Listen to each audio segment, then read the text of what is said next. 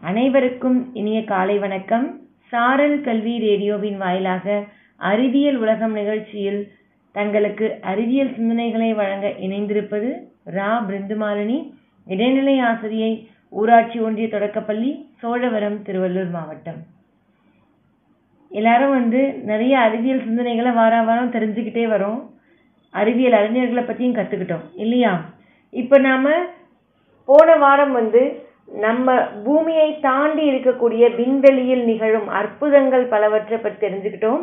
அதே போல் இன்றைக்கும் சில விண்வெளி அற்புதங்களை தான் தெரிஞ்சுக்க போகிறோம் நம்ம எல்லாருக்குமே வந்து நம்ம பூமியில் மட்டும்தான் உயிரினங்கள் வாழ தகுதியாக இருக்குது வேறு எந்த ஒரு கோளுமே இதுக்கு தகுதியான கோள் கிடையாது. வேறு எந்த பிளானட்டும் உயிரினங்கள் வாழ தகுதியான பிளானட் கிடையாது அப்படிங்கிறது தெரியும். ஒரு சில பேர் செவ்வாய் கிரகத்தில் மார்ஸ்ல வந்து உயிரினங்கள் வாழ்ந்திருக்கக்கூடிய தடயங்கள் இருக்கு அப்படின்னு சொல்லியிருக்காங்க. அதற்கான ஆராய்ச்சிகள் இன்னும் மேற்கொள்ளப்பட்டு வருது. இருந்தாலும் இப்போ வந்து இதே ஸ்பேஸ்ல இதே விண்வெளியில பிளாக் ஹோல் அப்படின்னு ஒரு அமைப்பு இருக்கு. இந்த பிளாக் ஹோலுங்கிறதுக்குள்ள ஏதாவது ஒரு பொருள் போயிட்டா அதால் வந்து சர்வை பண்ணவே முடியாது.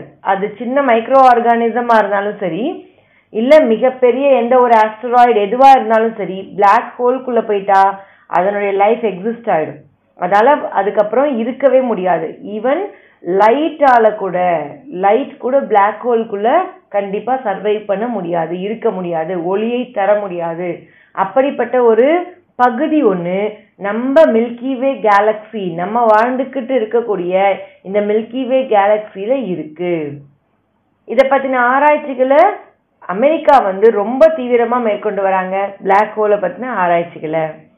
அடுத்தது பார்த்தோன்னா நம்ம எல்லாருமே எந்த மவுண்டைன் ரொம்ப ஹையஸ்ட் மவுண்டைன் அப்படின்னு கேட்டாங்கன்னா எந்த எந்த மலை வந்து ரொம்பவும் உயரமானது அப்படின்னு கேட்டாங்கன்னா நம்ம உடனே வந்து மவுண்ட் எவரெஸ்ட்னு சொல்லிடுவோம். நம்ம தானே மவுண்ட் எவரெஸ்ட் வந்து ஏர்த்தில் நம்ம ஏர்த்தில் இருக்கிறதுலே வந்து ஹையஸ்ட் பீக்னு சொல்லலாம். ஆனால் இதை விட உயரமான ஒரு மலை இருக்கு. அது எங்க இருக்குன்னு பாத்தீங்கன்னா வெஸ்டா அப்படிங்கிற ஒரு ஆஸ்ட்ராய்டு ஒரு வெஸ்டாங்கிற நட்சத்திரத்துல இருபத்தி ரெண்டு கிலோமீட்டர் ஹைட் இருக்கக்கூடிய ஒரு மலை இருக்கு. அதுதான் வந்து நம்ம மவுண்ட் எவரெஸ்ட்டை விடையும் த்ரீ டைம்ஸ் பெருசாக இருக்குமா? ஹைட்டாக இருக்குமா?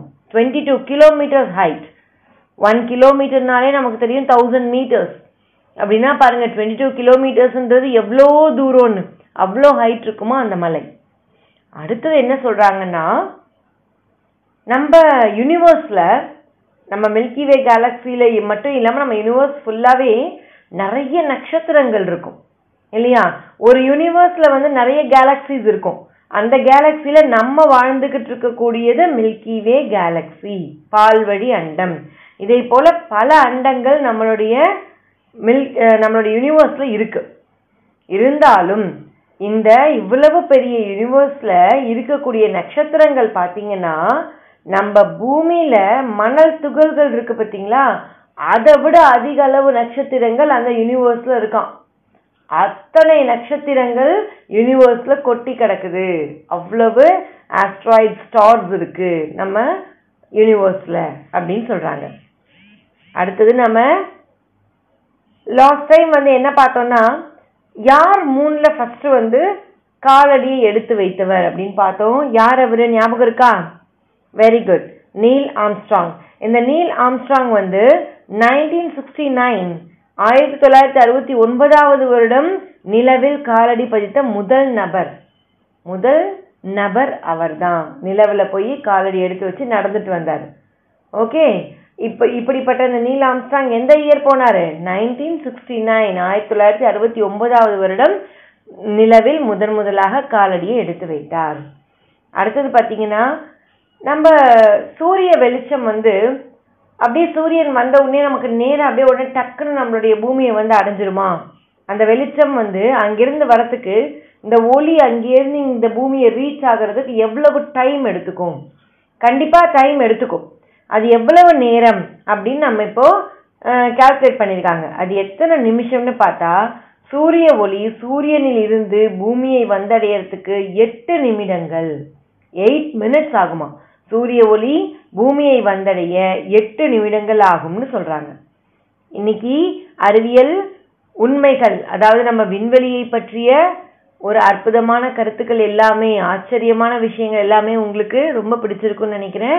அடுத்த நிகழ்ச்சிகளை சந்திப்போம் மாணவர்களே. தேங்க்யூ